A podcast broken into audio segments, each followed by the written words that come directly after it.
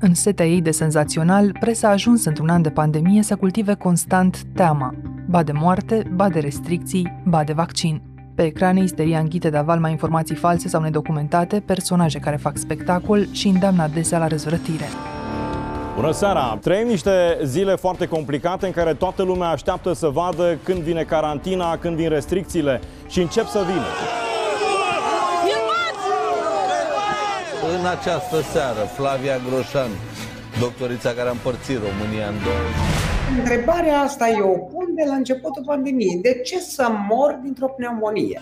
Zboară sticlele, doamnelor și domnilor, zboară petardele, se umblă la gaze lacrimogene. Sunt oameni care au ieșit morți de foame. Nu mai ieși să aberați că și în alte țări sunt aceleași măsuri. Nu este adevărat mincinoșilor ordinari. Spiritul civic e distorsionat, iar presa e luată de avalma drept mincinoasă. Neîncrederea în tratamente și în medici crește, ura aduce protestatari la porțile spitalelor blocând ambulanțe, iar în acest timp sunt oameni care mor, pentru că refuză oxigenul contestat pe ecrane. Explicăm azi cu jurnalistul Cătălin Striblea, realizator de radio la Europa FM și gazda podcastului Vorbitorinci, jocul complicat în care presa din România pariază când pe audiență, când pe calitatea informației pe care o dă mai departe. Presa din România nu e ideală și seamănă foarte bine cu țara, adică ea nu poate să fie mai bună decât țara în care funcționează. E un exercițiu de înțelegere a felului în care sunt unse mecanismele interne ale redacțiilor, mai ales în televiziunile de știri, și a consecințelor când alegi să deraiezi de la linia editorială. De ce presa servește de fapt niște bule, când rolul său real ar fi să stea la mijloc și să recompune realitatea în cât mai multe nuanțe? Eu sunt Anca Simina și ascultați On The Record, un podcast recorder în care știrea primește o explicație.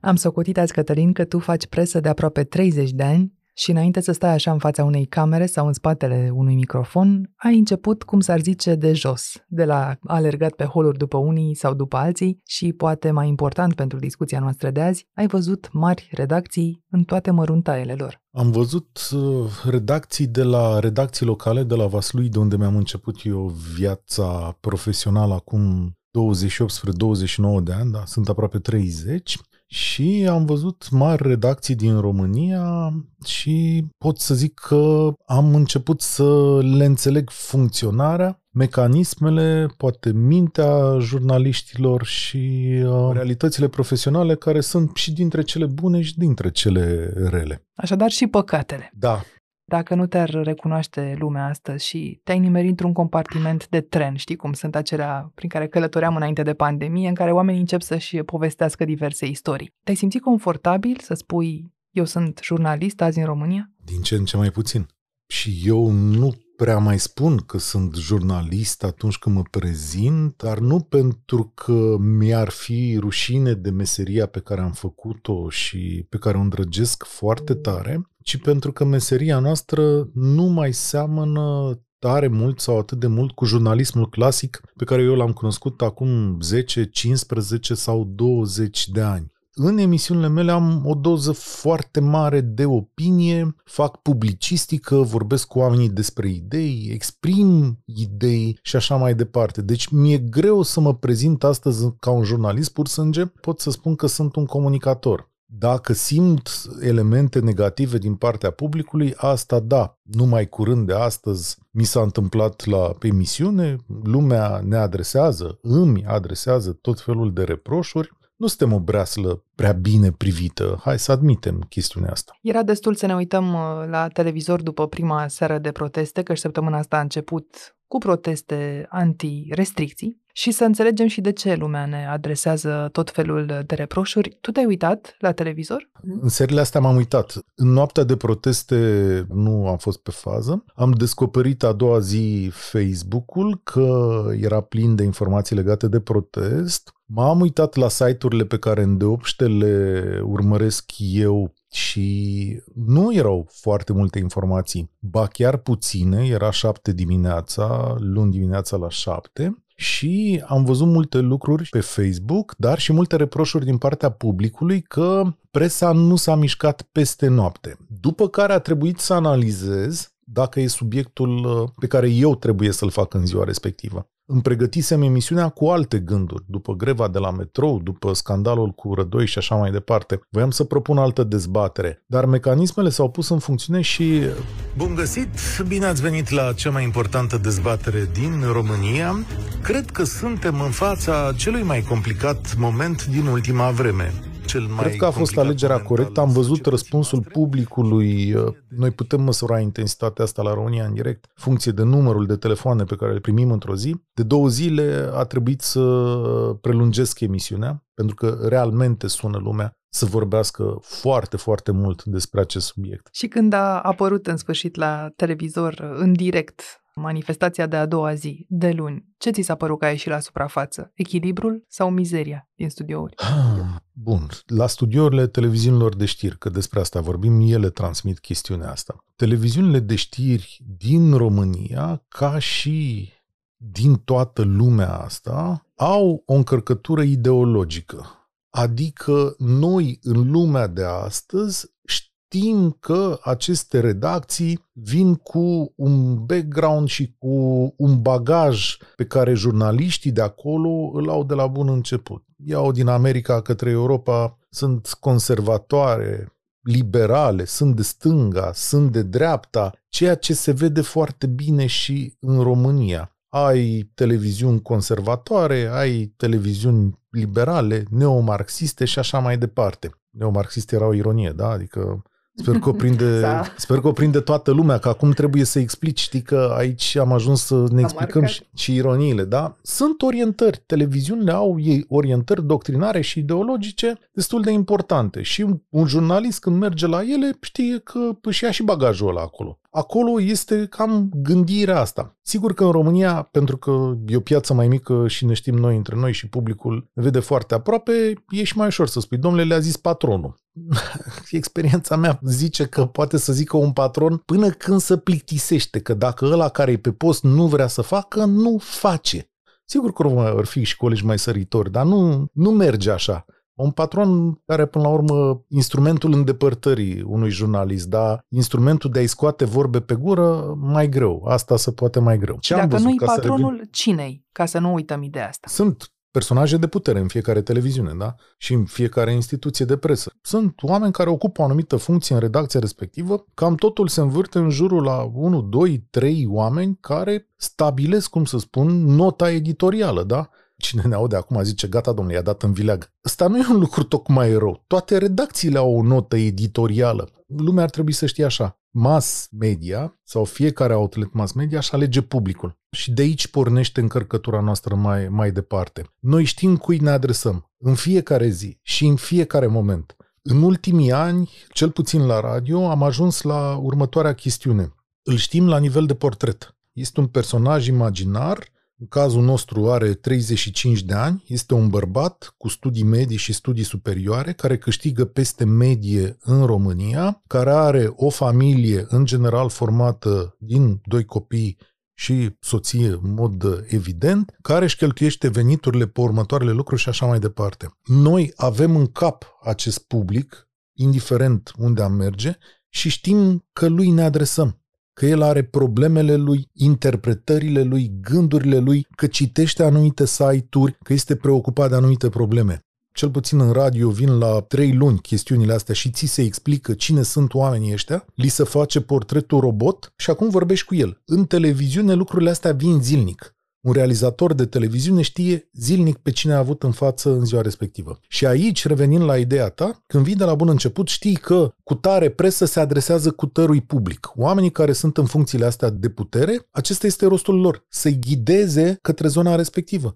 Zona e stabilită împreună cu patronatul, cu, știu eu, acționarii de acolo, fiecare își alege publicul său. Nu ți-am răspuns ce am văzut în studiouri în seara respectivă. Ei, pot să-ți spun că fiecare s-a adresat publicului său. Adică Digi a vorbit publicului său, care este un public bogat înalt corporatist, RTV a vorbit publicului său care este un public suprapus pe publicul aur și care e un public mai cu venituri mai mici și așa mai departe. Antena 3 a stat pe notele ei conservatoare pe care le știm de ani de zile și așa mai departe. Mecanismele astea sunt unse de asemenea manieră încât oamenii știu foarte clar cui se adresează. Ca să mai marcăm o ironie după televiziunile neomarxiste, dictaturii uh, sanitare îi urmează, iată, dictatura audienței, dictatura publicului, așa cum am împachetat noi ideea asta. Da. Și pare că oamenii se uită la televizor continuu ca la un spectacol. Uneori chiar așa este, unii uh, se uită ca să se amuze fără a lua de bun uh, chiar tot ce se transmite, alții înțeleg foarte bine și știu să decripteze ce este exagerare și ce nu, dar sunt uh, și unii care se transpun, oameni care pur și simplu urcă pe ecran și sunt cu sufletul acolo. E chiar atât de greu să trasezi din interior niște limite, ca aceea că una este să relatezi despre o acțiune, nu știu, extremistă sau violentă și alta este să o promovezi, chiar și în numele acestei sau pentru această audiență imaginară sau concretizată în vreun fel în cifre. Nu e greu să tragi limite. Eu le-am tras, dar uh, trebuie să știi că acolo există un mecanism care îți cere să faci un anumit tip de programe, iar mecanismul ăsta se numește audiență, da? Cea mai mare televiziune în care am lucrat eu a fost realitatea veche, realitatea de pe vremuri, care făcea niște audiențe care nu știu dacă astăzi mai sunt posibile.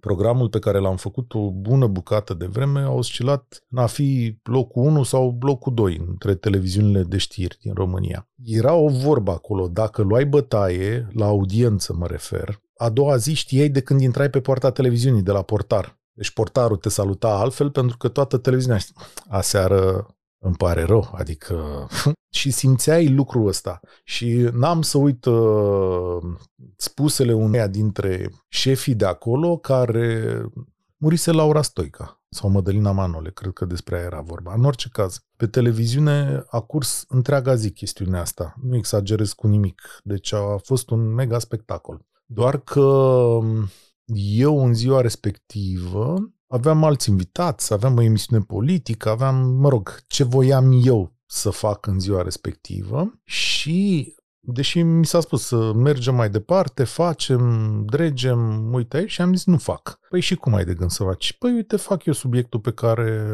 l-am eu. Un subiect politic, cred că realmente plictisitor. Am schimbat invitații, mi-am făcut subiectul, o oră de emisie aveam în ziua respectivă. Audiența a scăzut de la 5 rating înaintea mea la, cred că, 2 și ceva, adică s-a înjumătățit. A doua zi am fost uh, așteptat uh, că știam schema asta. La realitatea era un culoar de intrare foarte lung, așa, în hală. Și mă aștepta chiar în capătul culoarului. Aveai de mers vreo, știu eu, 20-30 de metri până acolo și îl vedeam cum stă după ușă și mi-a spus uh, ți-a plăcut aseara? Și zic, da, mi-a plăcut. Și zice, nouă nu ne-a plăcut. Nouă nu ne-a plăcut, adică e clar, adică ai dus de râpă televiziunea, a mai fost același lucru când uh, a fost accidentul lui uh, Șerban Huidu și unde am făcut doar o oră de emisie din cele două ore de emisie. Și uh, iarăși am primit același reproș. Păi ce facem aici? Ok, și după ce primești chestiunile astea, începi să te gândești, băi, cum o să faci data viitoare? Cum îi mulțumești pe oamenii ăștia să menții audiențele alea acolo unde sunt dorite? După care, la un moment dat, când lumea nu mai are chef și toate merg prost, lumea se desparte. Cam asta e. Cam asta pot să-ți spun eu din experiența mea. Dacă îți sună telefonul că bănuiesc că asta e marea curiozitate, el sună în diverse ipostaze. Te sună șefi, te sună diversi oameni din companie, dar asta e. E alegerea fiecărui om care să duce acolo, e alegerea fiecărui om care intră într-o televiziune și într-o instituție de presă, cât își pune în spinare. Eu așa am înțeles și am văzut lucrurile. Acum nu știu cum funcționează pentru alții, dar bănuiesc că foarte mulți sunt asumați din punctul ăsta de vedere încercam să te aduc spre un caz din uh, prezent sau din trecutul foarte recent și un caz pe care chiar și tu l-ai uh, abordat la un moment dat în uh, emisiune, anume cazul Flaviei Groșan. Peste tot în lume oamenii au avut nevoie în pandemie de aceste povești, de eroi care să le dea într-un fel speranță, doar că aici la noi, pe lângă vocile legitime, constatăm că am urcat pe soclu și niște eroi ai inducerii în eroare, dacă le pot spune așa. Și pentru că nu-mi închipui neapărat că cei care ascultă podcasturi uh, sunt în fiecare seară cu telecomanda în mână navigând printre posturile TV. O să-mi dai voie să-ți uh, arăt așa o selecție a ceea ce am putea spune că e povestea asta în rezumat. Bună seara, uh, doamnelor! Diana Șoșoacă, mama națiunii și cu Flavia Groșan, medicul națiunii. Sunt împreună cu noi. Care este secretul? Care este schema de tratament? Interviul este fabulos, vă promit. Eu mască nu, nici într-un caz oxigen și la foarte puțin și treci la treabă, treci la plimbare. Oxigenul îi hipă creierul. Dacă ai un asemenea tratament, nu mai ai de ce să faci vaccin. Eu consider că schema mea este minunată. Deci credeți că mare parte, cheia este totuși schema. Cheia rămâne la mine schema. Claritromicina. Absolut da. Ați atins punctul sensibil. Big Pharma, welcome to our world. Uh, da, mama, mama națiunii. Da. Mm, da. Am auzit uh, în aceste secvențe un medic care își acuză colegii că ucid oameni prin oxigenare, un parlamentar care instigă la respingerea vaccinului și mai mulți realizatori care nu chestionează, nu filtrează nicio informație, ci aplaudă acești interlocutori și cam atât. Tu îmi spuneai că simți foarte bine publicul cu care intri zilnic în direct și ai dezbătut la radio inclusiv acest caz al doctoriței Groșan. Cu ce concluzie ai rămas? A prins în societate glorificarea acestui personaj? Nu tocmai în publicul nostru. Nu mi s-a părut că publicul de la emisiunea mea de la Europa FM a avut uh, reacții spectaculoase la acest caz. Dar cred că, într-o mare parte a societății, subiectul a stârnit uh, interes. Cred că lumea s-a uitat și aici sunt uh, două lucruri. Într-adevăr, foarte multă lume simte nevoia unei raze de respirație. Foarte multă lume simte nevoia unui erou salvator, foarte multă lume și-ar lega speranțele de chestiunea asta. Suprapune uh, acest caz pe validarea de tip Facebook, pe gândirea pe care foarte multă lume astăzi nu mai are de tip analiză critică ci validarea unor lucruri în care cred și invalidarea unor lucruri în care nu cred și ai exact tipul de personaj care are un succes uimitor pe Facebook și care este numai bun de televiziune. Da? E, ceea ce ai văzut și ai auzit acolo este un spectacol mediatic. El nu se mai află în zona în care teoretic, conform cărții, ar fi trebuit să se afle în săptămânile, în, în anii aceștia, ci este construit un personaj, e o scenetă cu multe personaje pe care publicul le știe și așa mai departe. Eu am mai spus despre emisiunile de televiziune, poate în general la televiziunile de știri și cele care organizează show-uri astăzi, ele se desfășoară ca niște telenovele de foarte multe ori. Știu că e o comparație ciudată, dar așa este. Deci acolo ai niște personaje care mereu spun o poveste. Povestea trebuie să fie ușor inteligibilă pentru public, să aibă o introducere, o intrigă, un punct culminant, după care o rezolvare. Personajele astea merg ca în serialul tânăr și neliniștit, te însoțesc ani de zile, tu te uiți la viața lor și ele îți povestesc diverse lucruri care sunt pe placul tău. Astea sunt o parte dintre show-urile de televiziune. Așa să facem. A făcut-o Dan Diaconescu cu mare succes, de ce n-ar face-o în continuare toată lumea? N-am inventat-o noi. Genul ăsta de chestiune vine din uh, America, să practic în Statele Unite, a fost acolo Jerry Springer. Nici televiziunile americane nu sunt mai uh, sănătoase la minte din punctul ăsta de vedere. Deci acolo e o telenovelă, astea sunt personajele, da? Și atunci da. se livrează exact în zona asta. Știi care e povestea? Că după atâția ani de zile eu pot să-ți pun mâna în foc. Că dacă cineva abordează de o manieră strictamente jurnalistică aceste lucruri, pierde în audiență. De ce televiziunea Digi nu face cele mai mari audiențe în publicul din România? Pentru că are cele mai multe abordări jurnalistice. Și atunci audiențele lor, per ansamblu, sunt mai mici decât al celorlalte televiziuni, dar în publicul premium sunt mai mari pentru că acolo sunt oameni care au un anumit tip de capacitate de a urmări programele astea. Asistăm și la fenomenul ăsta, care e un fenomen mult mai complicat, mai greu de ignorat și foarte complicat de rezolvat foarte complicat de rezolvat, pentru că publicul deja e dus în zona asta. Dacă ai luat povestea respectivă, lucrurile nu o să meargă atât de bine. Din păcate, trăim în bule și atunci instituțiile astea de presă vin și deservesc și ele niște bule ca să poată să-și asigure existența și să-și transmită ideile și să continue afacerea asta. Dacă toată presa din România e de blamat sau din potrivă, aflăm imediat. Cătălin ne spune și ce citește el în fiecare zi, nu ca să-și valideze opiniile, ci ca să găsească informații valide. Ne întoarcem în câteva clipe. Aqua Carpatic unica din România, patria apelor minerale. Cătălin, tu te mai aștepți după atâția ani la o tentativă de discernământ, măcar în marile redacții, cineva care să se gândească, acum în pandemie, că sunt și consecințe când abordezi strâmb subiecte?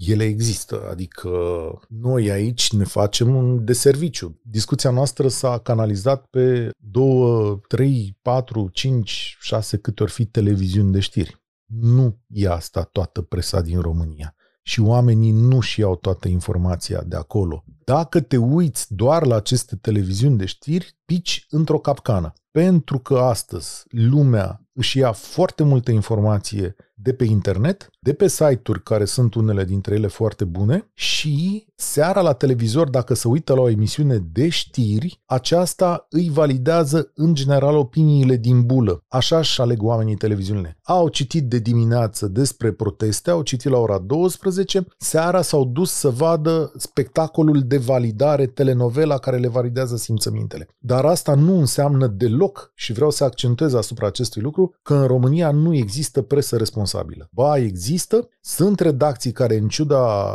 puținătății resurselor pe care le au la dispoziție, funcționează bine, corect, organizat, deontologic, dar și cu greșeli. Pentru că greșeala este evidentă în presă. Noi, deseori, Anca, picăm în această capcană. Lumea se uită la televiziune de știri și zice presa e o nenorocire. Eu am să spun din potrivă. Presa din România încă este la un nivel foarte bun, ținând cont de condițiile în care lucrează. Și ai posibilitatea, ca privitor, ca jurnalist, ca telespectator, ca cititor, să-ți alegi nenumărate canale de presă care dau informație corectă, coerentă, echilibrată, verificată.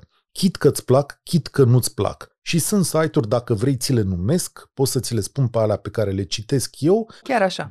Păi, hai să începem mie în felul următor. Eu în fiecare zi Citesc G4, Hot News, citesc Digi24, asta din materie de site-uri, citesc news.ro, sigur că având cont la Mediafax, eu mă uit și pe Mediafax, dar nu toată lumea o să aibă chestiunea asta, citesc Libertatea, citesc Adevărul, acum știi că o să fac și nedreptăți, citesc Spot Media, avem niște site-uri economice foarte bune, adică pe măsura presei din România. Avem curs de guvernare, avem profit.ro, avem acum Economedia și avem o grămadă de presă independentă cu niște jurnaliști excepționali și accentuez asupra acestui lucru, mai ales că am fost zilele astea în juriu la superscrieri și am putut să citesc niște materiale de presă răscolitoare. Să-mi spui mie acum, în aceste zile, că presa din România nu are calitate, sună ca o jignire. Pentru că m-am dus și am citit pe oamenii ăia și o să-i spun, da, unde sunt și citesc mereu. Avem recorder unde anchetele sunt foarte, foarte bune, da? Press One, de la zero.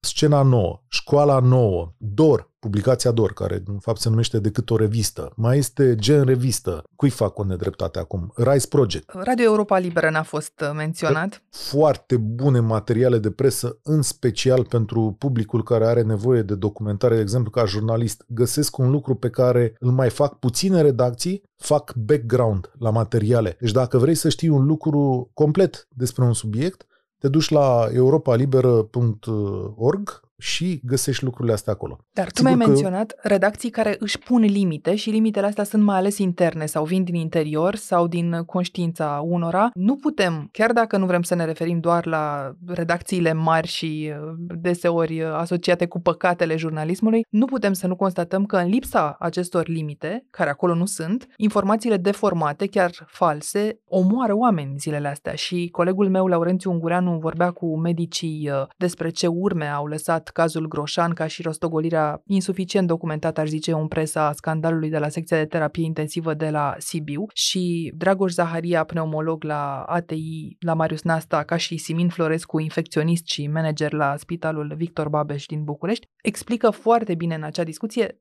de ce ajung după aceea medicii să le explice oamenilor nu poți să-mi vii cu un tratament de pe Google, pentru că, uite, eu știu ce am de făcut aici, am nevoie să ai încredere în mine. Nu poți să refuzi oxigenul, pentru că o să mori.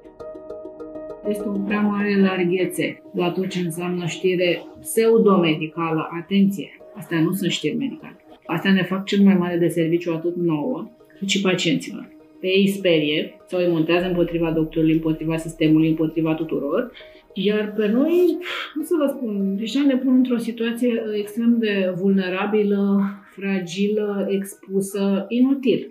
Datorită acelor mediatizări excesive ale unor cazuri ciudate, colegii din Sibiu, terapie intensivă, legat, nu știu ce, a început o hărțuială împotriva ateiștilor de la mine în spital, de exemplu care au început să fie sunați de către familii, cerându-li să trebuie să mă sunați la fiecare oră și să-mi spuneți starea tatălui meu sau mamei mele. Nu au încredere și încep să citească pe Google, să citească pe nu știu ce site-uri, să conspecteze și să vină cu o listă în care spre timp să le dai ce scrie acolo. Aceste cazuri cred că le vor rămâne pe conștiință pentru răspândirea acestor uh, informații false, să zicem, și cu bună știință. Cam asta e problema. Ești de acord cu afirmația asta? Ar trebui să aibă presa pe conștiință oameni care ajung prea târziu la spital sau refuză acum ah. oxigenul? E corectă observația lor. E corectă. Țin minte că asta a fost și reacția mea când am văzut această informație distribuită pe Facebook. Chiar i-am scris cuiva care a distribuit-o că nu este în regulă să distribuie acest articol pentru că nu este echilibrat și nu are surse alternative, adică alți medici să fie întrebați de, de chestiunea asta. Da, n-am ce să zic. E corect. Aici intervine cât poate să facă fiecare. Fiecare își va asuma și probabil că va fi tratat ca atare de public, numai că aici, într-o epocă a post-adevărului, nu mai există pedepse, da? adică lumea este atât de dispusă să creadă în ceea ce spun uh, anumiți naratori, încât chiar dacă se înșală, nu mai există acea pedeapsă a oprobriului public major care să te îndepărteze de profesia asta. Sigur că vor exista voci care vor spune mereu, uite că a greșit și așa mai departe, dar nu există un mecanism în momentul ăsta care să te scoată în afara Breslei sau să te ducă într-o zonă în care societatea să zică, uite, omul ăla s-a înșelat, nu că s-a înșelat, nu, a făcut o curea voință și noi îi aplicăm pedeapsa asta. Dar Din... CNA mai este în țara asta, oare? Că nu te poți aștepta numai de la public să vină el, să taie, să spânzure, să hotărască, să judece. E un spectator. Cineva dă amenzi, dar uh, știi, ca și la pandemie, ele nu funcționează. Adică aștept noile realități politice de la CNA.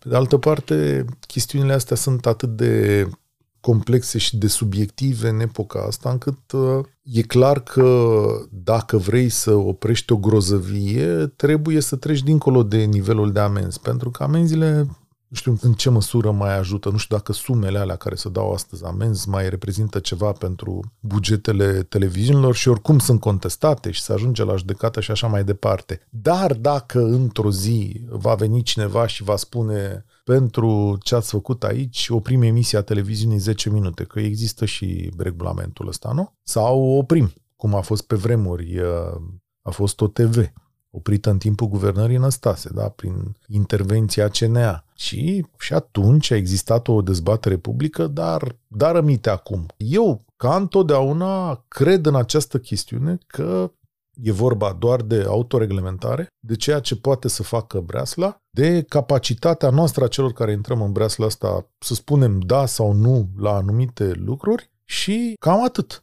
Și de o piață de presă care e din ce în ce mai prăbușită, care să ofere o competiție egală și sănătoasă, ceea ce nu prea se întâmplă acum. Mecanismul ăsta e vicios și e foarte important ca lumea să știe. Adică banii din piața de televiziune și de media din România sunt atât de puțini și sunt înghițiți în general de două, trei entități mari și pentru restul rămâne foarte puțin și din puținul ăla încă se mai duce la Facebook și la Google și rămân aici bani foarte puțini. Și atunci presa este cantonată în câteva bule, iar publicul cel mai mare din România, din nefericire, este un public care are venituri mici și nu are cea mai bună educație, din păcate. De asta veți vedea multă lume îndreptându-se în zona respectivă. Și o să mai vedeți mișcarea asta ani buni de acum încolo, din păcate. Asta e de fapt una dintre realități și mai e ceva, și hai să o spunem și pe asta pe șleau, nimeni nu ți-ar plăti în România un leu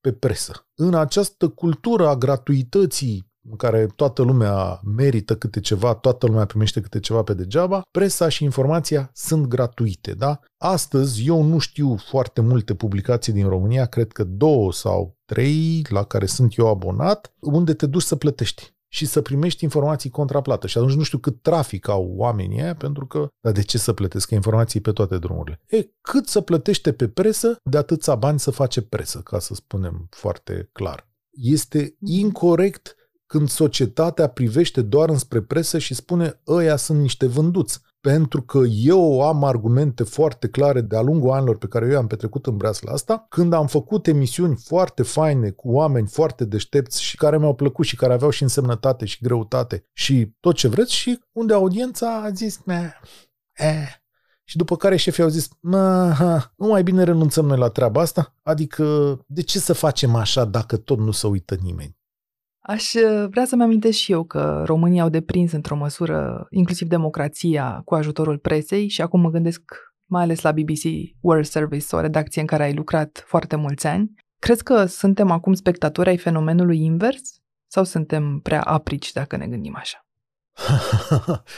da, bună întrebare. Nu m-am gândit niciodată la chestiunea asta. Eu cred că democrația, ca și presa, sunt lucruri care se transformă viața noastră publică și viața noastră ca instituții se vor schimba în anii următori. Nu știu dacă va fi o lipsă de democrație. Cred că suntem pe un drum stabil. Nu văd venind dictaturi în România. Dar văd venind niște falii foarte mari, niște bule între care nu comunicăm și de fapt, aici este marele pericol pe care deja am început să-l vedem nu numai în noi românii, ci și multe alte țări. Faptul că presa este atrasă în bulele acestea. Faptul că presa, ca să-și protejeze afacerea, oamenii, destinele, are tendința de a se cantona într-o bulă și de a spune lucrurile care plac oamenilor de acolo, de a-i uh, ține un pic în brațe și în puf, pe când rolul și menirea noastră ar fi să stăm cumva la mijloc între aceste bule și să le spunem tuturor ceea ce vedem. Și al doilea lucru este că în acest tip de societate, ai cărei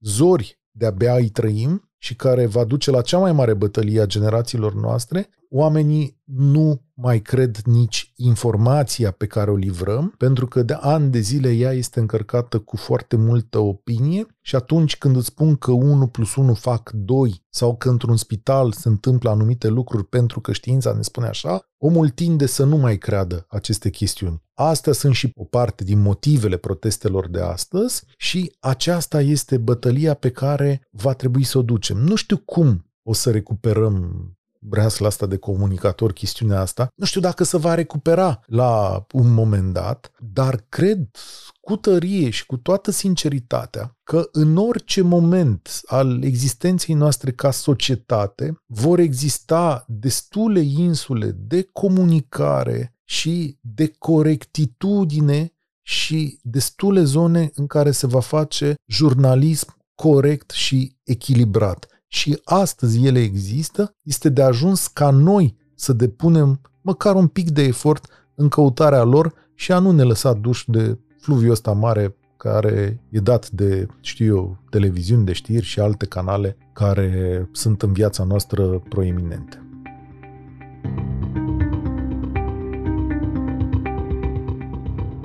Ați ascultat On The Record, un podcast produs de Recorder și susținut de Banca Transilvania. Ne găsiți pe Apple Podcast, pe Spotify sau pe orice aplicație de podcast pe care o folosiți. De asemenea, ne puteți urmări pe canalul On The Record de pe YouTube. Ca să nu ratați niciun episod viitor, nu uitați să dați subscribe. Vă recomandăm să ascultați și podcastul BT Talks, disponibil pe bancatransilvania.ro podcast. On The Record iare ca editori pe Cristian Delcea și pe Mihai Voina. Eu sunt Anca Simina, ne reauzim vineri.